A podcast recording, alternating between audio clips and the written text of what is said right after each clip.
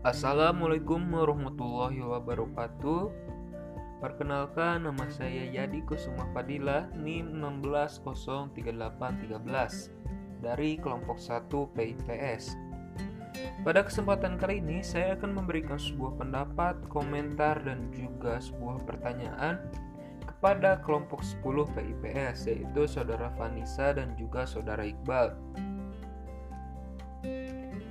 Untuk yang pertama, materi yang disampaikan oleh kedua pemateri ini eh, sudah tersampaikan dengan jelas, singkat, padat, dan jelas, sehingga penyimak paham apa yang disampaikan. Hanya saja eh, terkendala oleh teknis yang disampaikan oleh pemateri pertama. Suara eh, pemateri terlalu kecil kalah dengan suara transisi yang digunakan. Untuk yang kedua, salindia yang disam- yang ditampilkan oleh pemateri ini sudah cukup baik. Hanya saja setiap slide eh, yang ditampilkan ini materinya terlalu deskriptif, sehingga menurut saya bisa saja membuat eh, bosan oleh pembaca.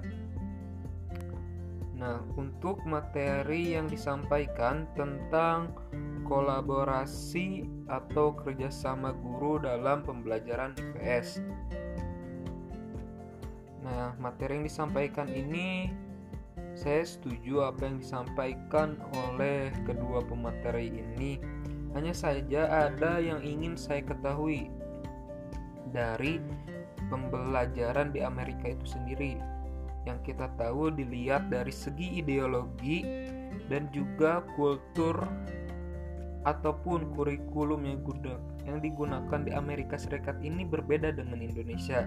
Nah, saya ingin tahu teknik seperti apa sih dan keterampilan guru seperti apa eh, yang di Amerika digunakan. Apakah pembelajaran I P S dan kewarganegaraan ini juga terkesan membosankan seperti di Indonesia? Yang kita ketahui bahwa tidak semua tenaga pendidik dalam bidang studi I P S dan juga P K N ini tidak semuanya menerapkan model pembelajaran, sehingga pembelajaran P K N dan juga I P S ini terkesan membosankan. Nah, ada nggak sih teknik-teknik yang digunakan oleh pendidik di Amerika dan keterampilan seperti apa sehingga pembelajaran ini tidak terkesan bosan dan monoton? Mungkin sekian yang dapat saya sampaikan. Kurang lebihnya mohon maaf. Wassalamualaikum warahmatullahi wabarakatuh.